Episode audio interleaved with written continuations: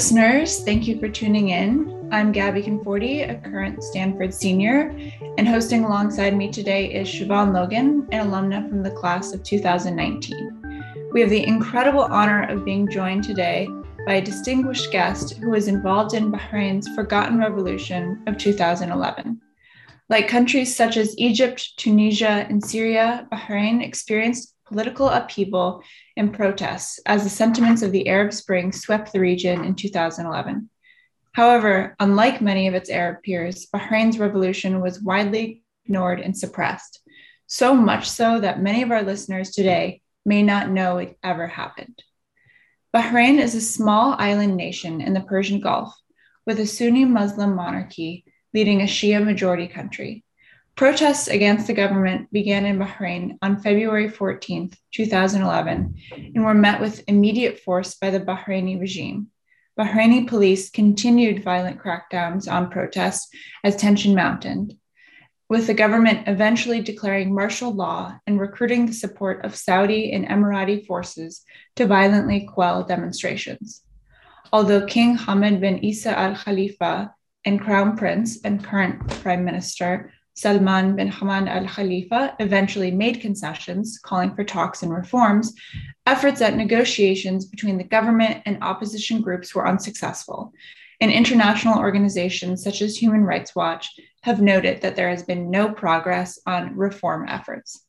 The country has drawn international criticism as opposition leaders have faced imprisonment, torture, revocation of citizenship, and even execution. Joining us today to discuss the events of 2011 on the on or rather after the 11th anniversary of the uprisings is a Bahraini activist. We're honored to introduce um, Dr. Saeed al-Shehabi, um, who is a Bahraini pro-democratic leader. He was sentenced to life imprisonment in absentia by Bahraini authorities, and his Bahraini citizenship was revoked in 2012 for leading the pro-democratic movement.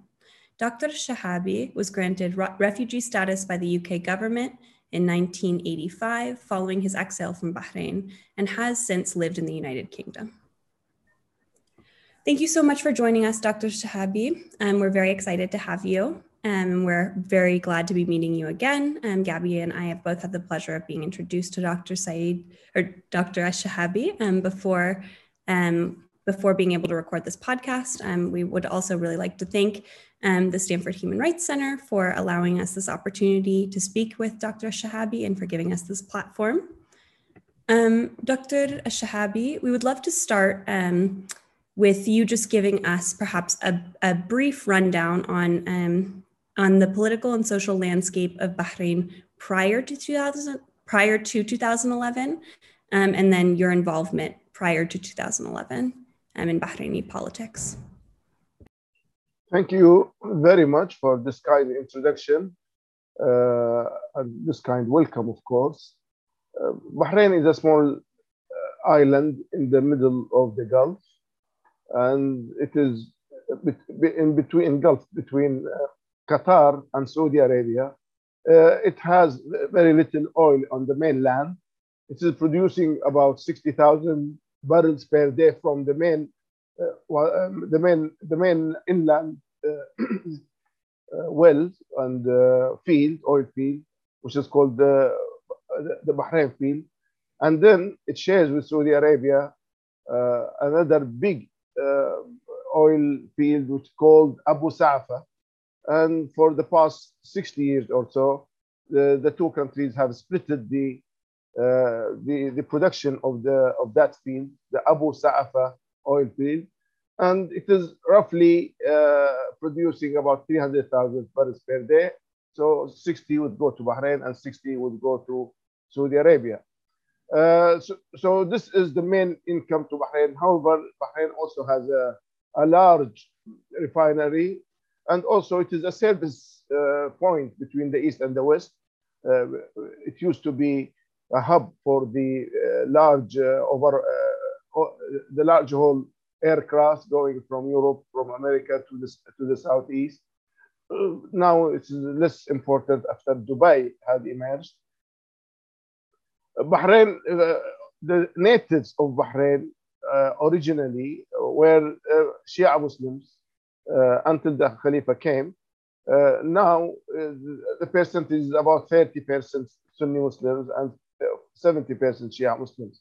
However, they have lived together.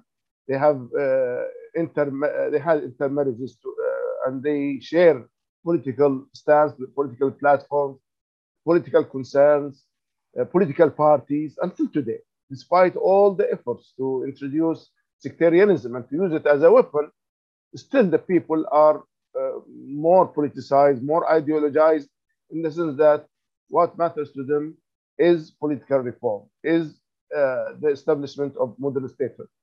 Modern statehood. Now, uh, prior to 2011, uh, 50 years ago, the British, or until 50 years ago, the British were ruling Bahrain. And in 1971, they withdrew. And we were hoping at the time that we would be able to establish a new constitution leading to a modern state. Uh, and we had a, a brief uh, a, a, brief experience with democratic uh, performance or uh, practice between 1972 and 75 to about two and a half years in which there, uh, a constitution was drafted and a national assembly was elected. But it was uh, brought to an end in August 1975. And since then, Bahrain went into the dark era until 2000. And in the mid 90s, we had a big uprising. And in the year 2000, there was a lull, and the political prisoners were released. Uh, and there was some election and talks uh, about political reforms. But uh, under the present ruler, Sheikh Hamad, who came to power following the demise of his father, Sheikh Isa bin Salman Al Khalifa, in March 1999. So, uh, the past 20 years or so, we have been under the rule of uh, Sheikh Hamad. Now, his uh, son, the crown prince, has become prime minister. So, all the main uh, position, political senior positions, are in the hands of the Khalifa uh, clan. Uh, then we had the Arab Spring in 2011, and then the people of Bahrain joined in that event. And Dr. Shehabi, could you tell us a little bit about your personal involvement in this sort of so-called forgotten revolution um, as part of the Arab Spring? Well, I was involved in uh, in politics, uh, in domestic politics, for a long time. The first time I went to protest was in 1965. At the time, it was against British colonialism. Uh, and uh, then I was only 11 years of age at that time. And of course, I just followed the others. I wasn't a leader, or I had I was not significant, but I was just a student who was uh, joining the uh, the mob. So I was with the mob there, uh, and we were hit with the uh, with the with tear gas and other uh, chemical uh, canisters and so on. And gradually, I became older, and then I came to UK in 1971 to study. And from then on, I tried to follow what was going on. And in the 80s, there was major crackdown from 79 and onwards. And there were many arrests. My friends were arrested. And from the uh, early 80s, I started to become politically active openly, not secretly. So uh, we started publishing in 1983 uh, something, our newsletter called Voice of Bahrain in Arabic and English. And it has been going on since then. And we were just trying to, uh, to, to highlight the situation in the country. And our aim gradually was evolving. At that time, at the beginning, our aim was to reinstate the 1973 constitution that I mentioned, which was uh, which which was uh, suspended in 1975, and that was our aim through, throughout the uprising of the 90s to 94 and 2000, and then uh, we were promised that it would be reinstated, but by Sheikh Hamad, by the present ruler.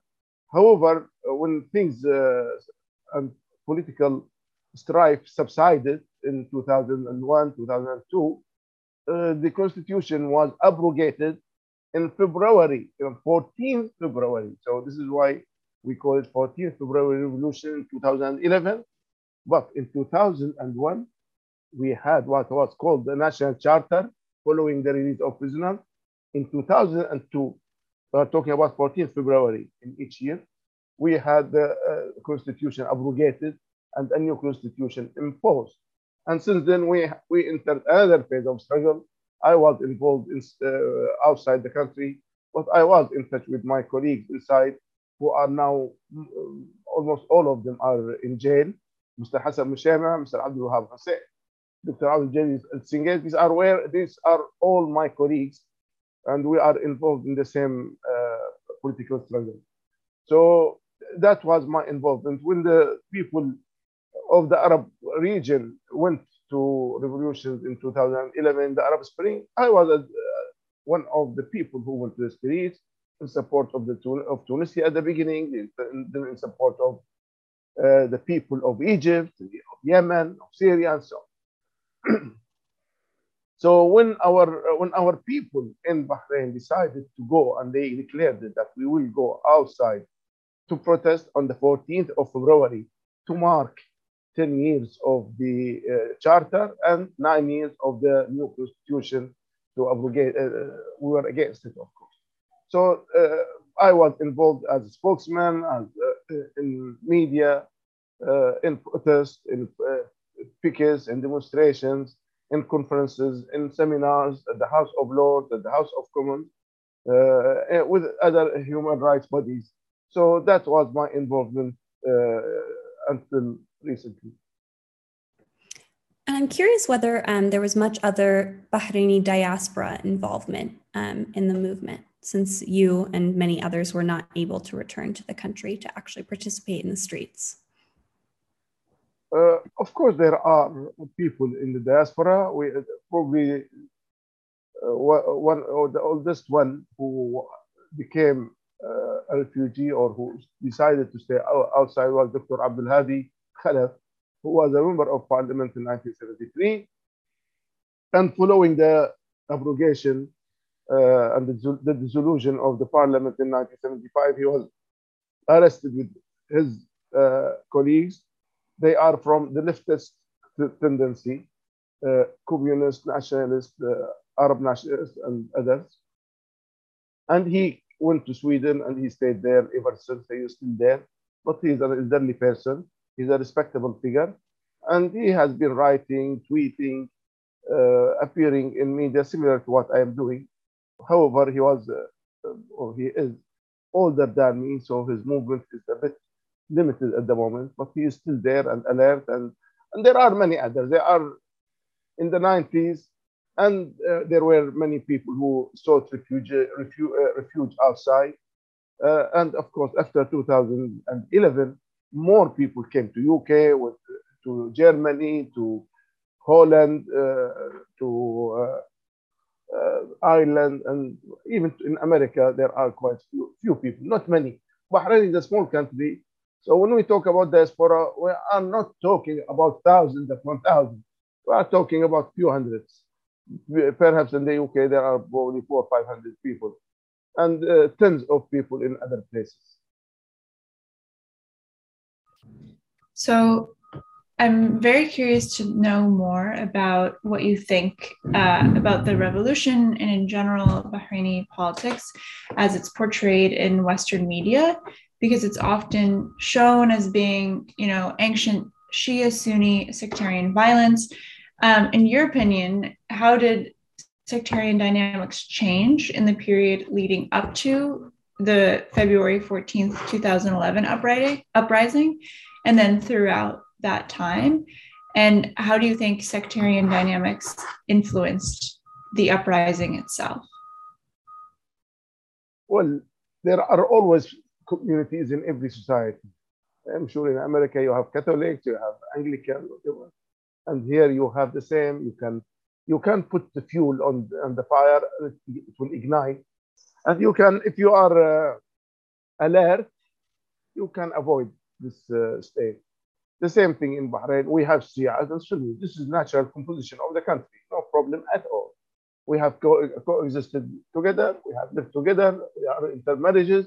However, at uh, critical stages, critical moments, the regime would resort to sectarianism and would appear to be siding with the Sunnis. Uh, but are the Sunnis get, uh, given their rights? I, no, I don't think so. It is the ruling family which is number one. The ruling family, uh, which the uh, and dictatorship doesn't have a religion, doesn't have a sect, uh, it doesn't have a nationality. You have a dictator who's black, a dictator who's white, a dictator who's Shia, who's Sunni, who's uh, co uh, communist, who's liberal. So you can have dictatorship in any form or shape. In Bahrain, they tried to use it. Uh, in the 90s, we were together.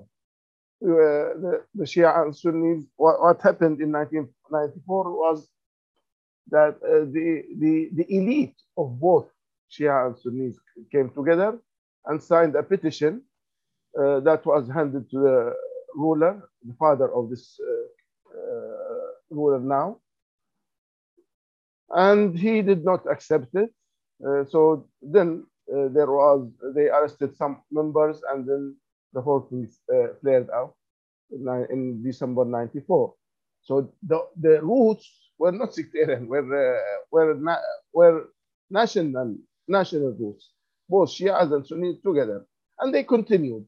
And the regime used uh, the Shia Sunni card, but it didn't really materialize so much. Uh, but at that, at that time, those uh, elements were, uh, were revolutionary.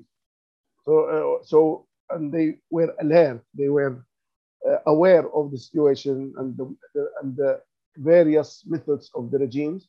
So they were not tra- uh, trapped in that sectarian uh, uh, hole. They managed to come out of it. This time, uh, they were also part of it uh, in the fair square, fair roundabout, when they met, when uh, the people congregated in the first week or first month of the revolution between mid February and mid March 2011. It was both Shia and Sunnis. And then subsequently, the Sunnis withdrew because a lot of sectarian uh, sectarian media was uh, pumped into the society, but there were still those people who rose above sectarianism and they were eventually arrested. So Ibrahim Sharif, who's until now at the forefront of events, is a Sunni liberal. And there are others who were also, not many, but there were some elements who were arrested. The regime tries not to uh, uh, infuriate the Sunnis. He wants to keep them aside. Whatever they do, keep quiet, uh, leave them alone. will not touch them because if they if, he, if they touch them, then they will join the mainstream movement, and that will become more problematic to the, to the regime. So yes, there are Shias and Sunni. Yes, sometimes there are frictions. Generally, they are uh, they have the same demands. I do not think uh, a genuine uh, honorable Sunni would like to be ruled forever uh, by dictators. I think they are just Sunnis, as Shias, Christians, Muslims, Jews. They have the same blood, the same aspirations. They don't want to be ruled by dictators. It's so interesting because I find that, um, and this is something Gabby and I have talked about a lot among us um, as both really interested in Middle Eastern studies, of course, not experts such as you, um, but in the West, a lot of um, media sources sort of portray conflicts in the Middle East as sort of deeply entrenched religious wars, whether that be Israel Palestine or um, or sort of tensions between Iran and Saudi that we see really affecting the rest of the region. And so it's really interesting to us to hear that perspective from you. Um, I'm also wondering what, um, apart from sort of wanting to bring back um, the earlier implemented constitution at some points, what were the key reforms that you would say that protesters really sought in the 2011 um, attempted revolution? And and again, you said some about how the government responded, and I know that in our introduction we were able to touch a little bit on this, but I would love to go a little deeper into how the government response um, was at first and then how it was nuanced um, later on. Well, we have an accumulative experience. Now I can go with you to a trip once and twice, and then I see how honest you are, or you see me how honest I am. But every if every time we, we go together, see that I'm cheating you, I'm taking your money, or I'm just uh, doing things that are not right. Eventually, you'll give up. We have been, I personally has been exposed to these experiences.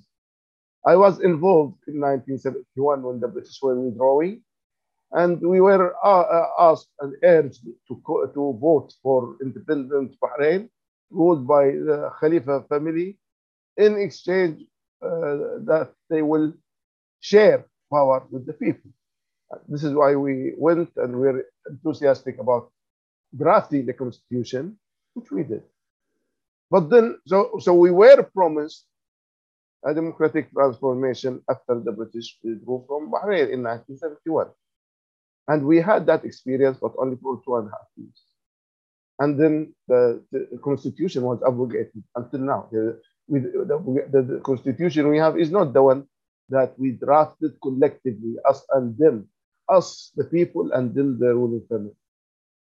So th that was the first time in my generation when we were conned when uh, the, the when, when, the ruler did not honor his commitment and his promises. So this is number one.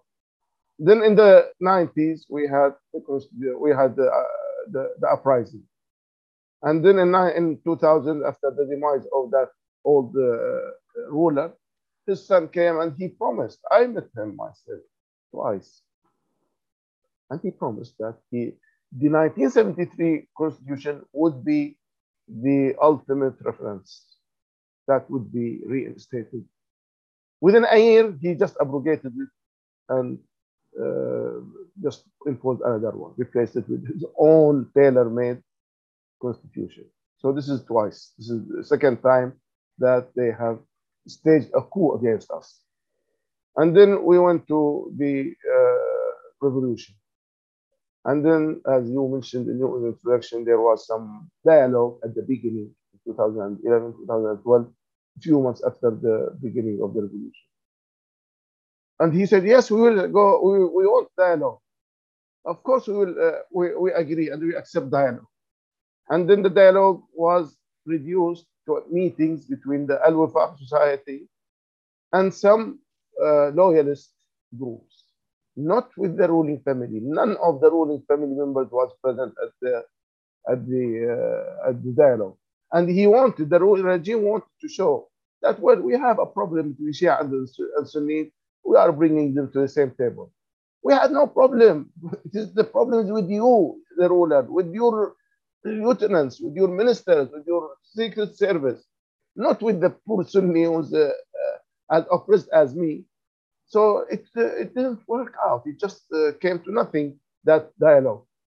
Now, how many times do we want to be conned in this way? Now, let me say the following. Number one, we do not want to be uh, cheated every time. So we have, I saw myself open cheating three times. This is number one. Number two, I do not believe human rights can be protected by dictators. I do not think any dictator in the world can protect human rights. So it is a lie. When we say we want to improve the human rights of Saudi Arabia, we are only trying to deceive the people and to hypnotize them. You cannot have dictators who mutilate bodies. Suddenly, after a few months, after a few years, they become angels and love human rights. So this is number two.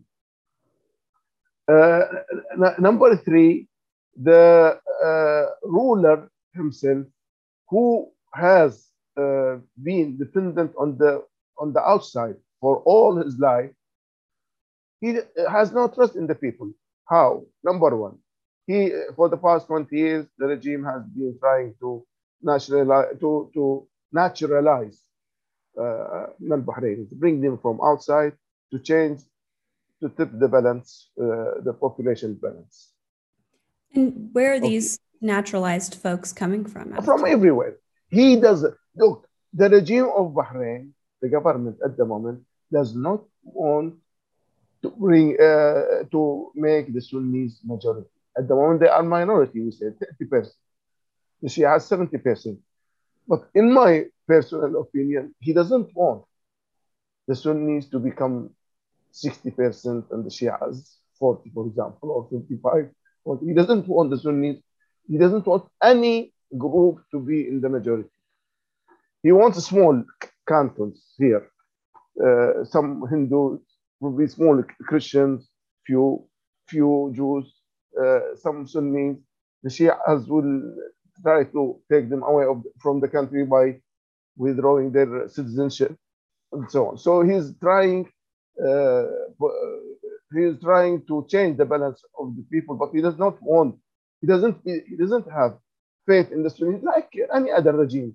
Now the regime, Sisi in Egypt doesn't want, Egypt is mostly Sunni, Sunni, but he doesn't want, uh, he doesn't have faith in the people. None of the dictators has faith uh, in the people or in the religion or in the sect or even in the political party that he or she belongs to. They believe in themselves. Is only us, the rest are nothing. So mm. for these reasons, can, can we see, have we ever seen a Democrat turning into a, Demo, uh, a dictator turning into a Democrat in your life? Do you expect, do you think a, a, a, a dictator can become a Democrat? I do not believe that a dictator can transform into a Democrat at all. A dictator is a dictator by nature, by by upbringing, by uh, taste, by whatever. So I don't want to con my people and say, look, we are working to reform the system. The system of dictators that is not reformable. I have spent 50 years or more than 60 years now of my life and got, got nothing. Where is the reform? The reform is when people are uh, sit. Some of the people in jail have been in jail for almost 20 years now, uh, intermittently. Uh, so if you ask me, I'm sure there are people in the opposition who say, let us get what we can and ask for some reforms. The regime is not going to do it. We want a new constitution. Fine. If, if, they, if he allow, if he agrees to rewrite a new constitution, draft a new constitution collectively, okay, us and them, representative of the people, representative of the rule. That's number one. If, if uh, I, okay, I will accept that. Although I do not believe it will, I do not believe it will ever go back to asking the people to be shareholders in the, uh, in the business of government. He doesn't, he just want, it is me, me, us, the Khalifa are ruling.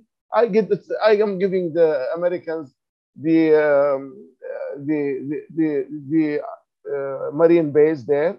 So their uh, aircraft aircraft carriers come and go. I built another base to for the British, okay, in 2014 with the people's money. Now I have also 30,000 Pakistani soldiers supporting me. I have the causeway between me and Saudi Arabia. And when I needed them in 2011, they came within hours their soldiers and they crushed the revolution. So why should I listen to Saeed and his uh, faults? Why, why on earth shall I give an inch of my authority? They know if they give an inch, that is not the end of the matter because the dynamics of politics does not let things crawl as they are. So, uh, so eventually, uh, you will see their authority diminishing gradually.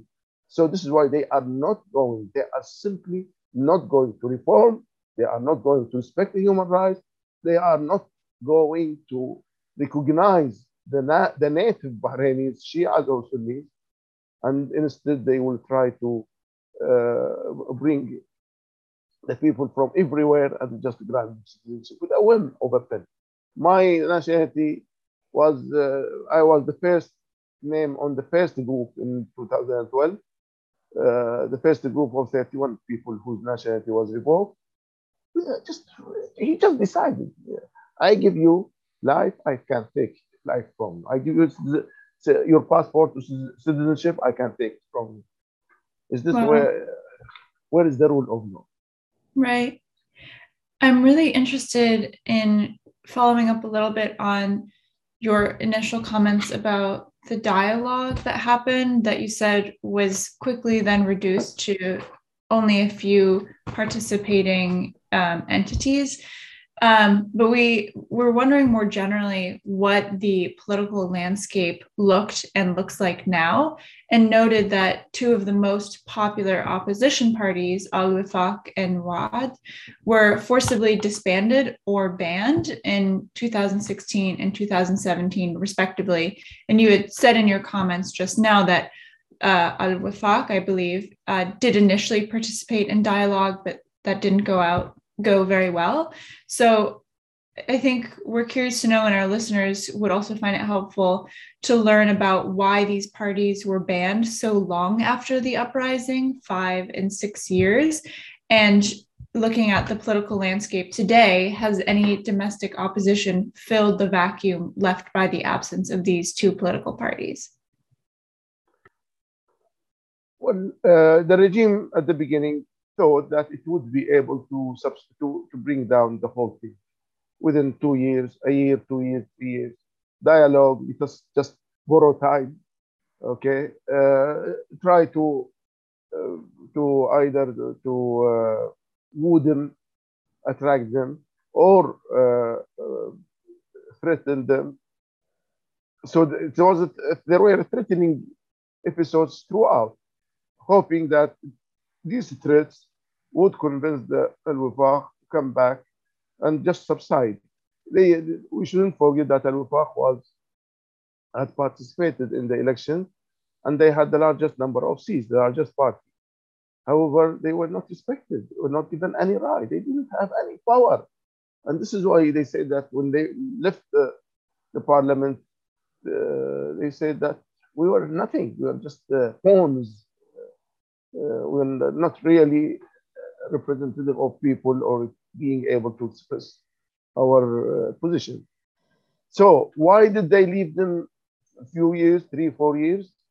I think they thought they would uh, be able to stop the uprising and then they would bargain with Al-Wifaq and with this, but they saw that the leading figures in both parties were siding with the people. They have chosen their uh, destiny and they said, we are not going back to the status quo prior to the revolution. And that the regime does not, did not like. The various statements, the press conferences, the communication with the outside world. There were some al-Wifaq uh, delegations to UK, meeting with the Foreign Office, to America. With the, so that they didn't like it. They simply didn't like it. They think maybe at some stage the, those uh, powers may help them uh, stage a coup or bring the uh, replace the regime. So eventually they think that if we hit them, if we cut the, the heads, then they will not be able to breathe again. Um, so now, uh, who is leading the opposition today? I think there are there is a self-propelling uh, effect in the in the society. There are many martyrs, so their fathers uh, and families are distraught, they are uh, broken and sad and so on, and they are determined to seek justice for the for their for the murder of their sons. There are the thousands of people who are in jail, uh, and these people cannot be just they cannot ignore, cannot uh, forget what happened to them. There are the, the victims of torture were abused severely over years. These are not going away. This is why today, in the street of Bahrain, if you go tonight, if you are there, you will see lines upon lines of people, families, fathers, sisters, relatives of the political prisoners lining the streets, calling for the release of their loved ones. Uh, so it is there. There is the dynamic, internal dynamics of the society that has been building over the decades. And the faith, the trust has just totally disappeared between the two sides. People do not believe and do not trust the Khalifa. The Khalifa do not have faith in Al Wifaq because they said, look, in 2011, when the people went to the streets, we thought that you would be with us, you were members of the parliament. But then you defected to them. You left the parliament and went to Pearl Square, Pearl roundabout, and that's not acceptable. So that's the punishment for them. And they, he will never trust them again. He will not trust, he will never trust uh, serious opposition figures from Wa'ad, from Al-Wafa, from anyone else, Shia, Sunni. Uh, so this is what is going now. There are people with their own dynamics going to the streets every day. And uh, inside and outside the country, there are the people in jail who the president in jail is a source of uh, a source of anger. And there are the martyrs, and there are those who have lost their houses, their jobs, uh, and their sons who are in exile now. How many people are in, in exile? How many families they left behind? So all in all, uh, there is no love lost between the two sides, and the status quo is likely to continue for some time. Hmm. And I'm curious um, if, I mean, I think that from what everything you've said, we probably know the answer to this already, but um, there are, we would like to highlight that there are um, elections for the Bahraini Council of Representatives coming up in November 22. Um, do you expect any any results from these elections? Have you seen any results from any um, elections in recent years? Well, nothing has changed in terms of politics, in terms of laws, in terms of the constitutional articles. So why should I expect anything to come out of it? Nothing is there.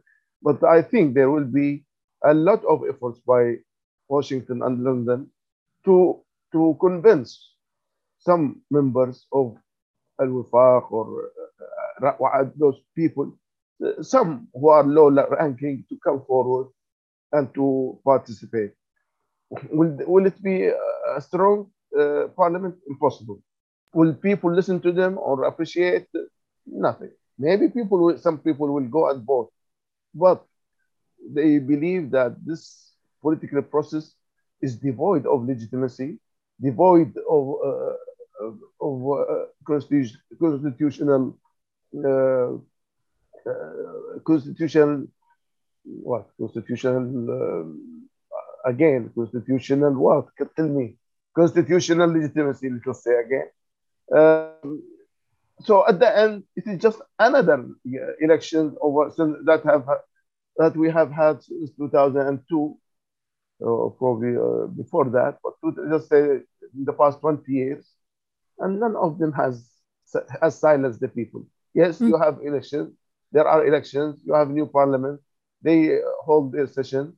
But the people go out in the street uh, and eventually some people from within will talk about support of the people. And he will be uh, he will be attacked by the regime and something else will happen. So there are many things that could happen. But is it is the election going to stop the feelings of the people or to end the strife no the strife is there and uh, unless uh, those supporters of the regime think seriously and take serious action to tame the excesses of, the, of, of this ruling family, uh, the situation in the region will continue to remain unstable uh, because of the policies of these dictators. So um, it sounds like not much can be expected from these upcoming November elections. Um, for our last question, we'd like to pivot to looking a bit larger in scope and get your opinion on what you might think could change in the next five or 10 years for politics in Bahrain. Um, and specifically, do you see much hope for the future of democracy and improvements in the human rights situation in the country over this time period?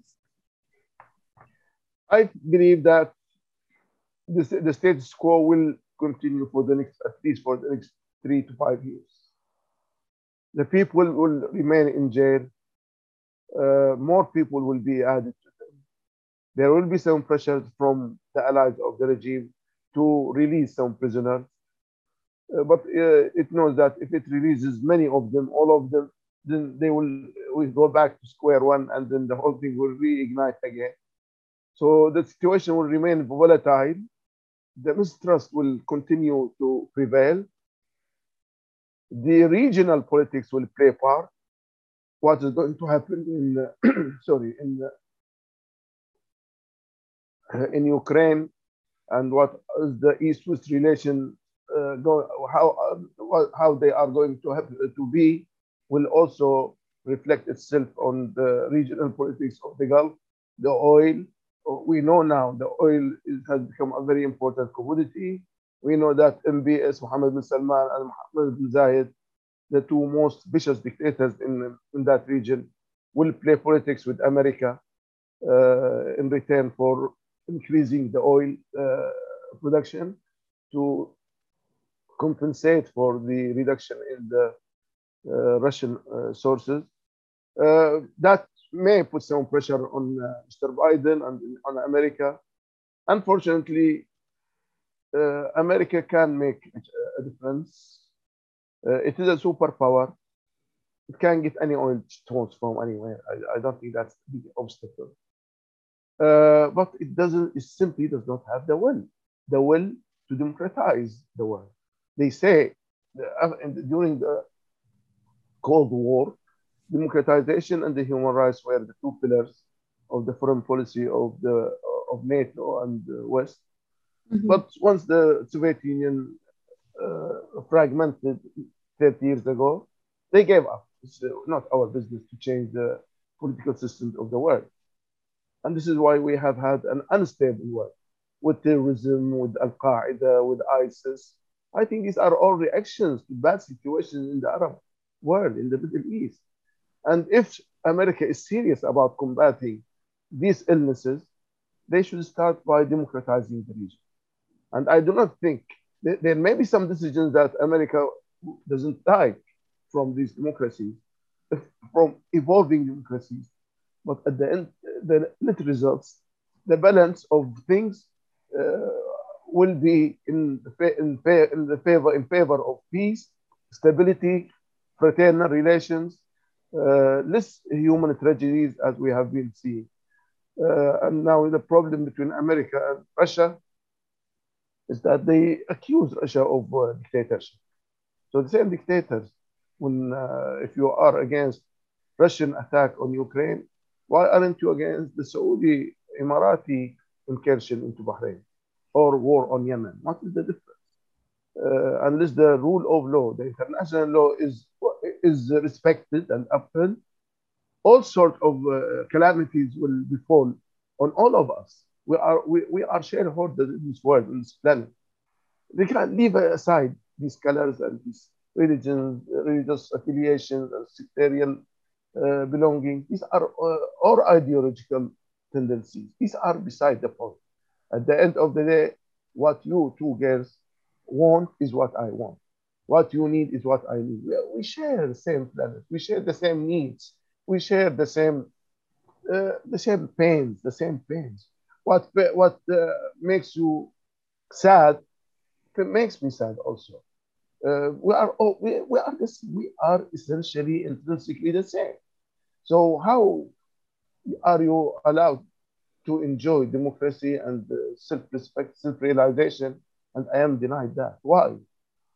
Uh, so let us work towards uh, more American uh, proactive involvement in, in democratization and in human rights, and not to confine its interest in lip service uh, strategy. Dr. Shehabi, that really wraps up all of our questions. We're incredibly grateful. We know we've taken up a lot of your time. Um, we would be remiss if we didn't thank um, the um, Center for Human Rights and International Justice at Stanford um, for allowing us to host this podcast. Um, and we're really incredibly grateful um, to Dr. Shehabi himself and also to the European Center for Democracy and Human Rights with which Dr. Shehabi is affiliated and who facilitated the introduction um, between us and Dr. Shehabi. Um, we are very, very grateful for your time and for your energy that you've put into this. And we're hopeful for the future of human rights in Bahrain and really grateful for your time. Thank you very much, uh, Shivonne. Thank you very much, Abby. It's been a pleasure talking to you. And I hope that I have contributed a little bit to your knowledge. Uh, to More than a little bit. Definitely. Definitely. It's a pleasure talking to you. Enjoy the day, enjoy the evening, enjoy oh, it's still the day, day in your country. Uh, but here uh, it is becoming dark. So let us meet at better notes and we'll let us be happy, all of us, all the time. Let us pray for to God to grant us His mercy and His peace.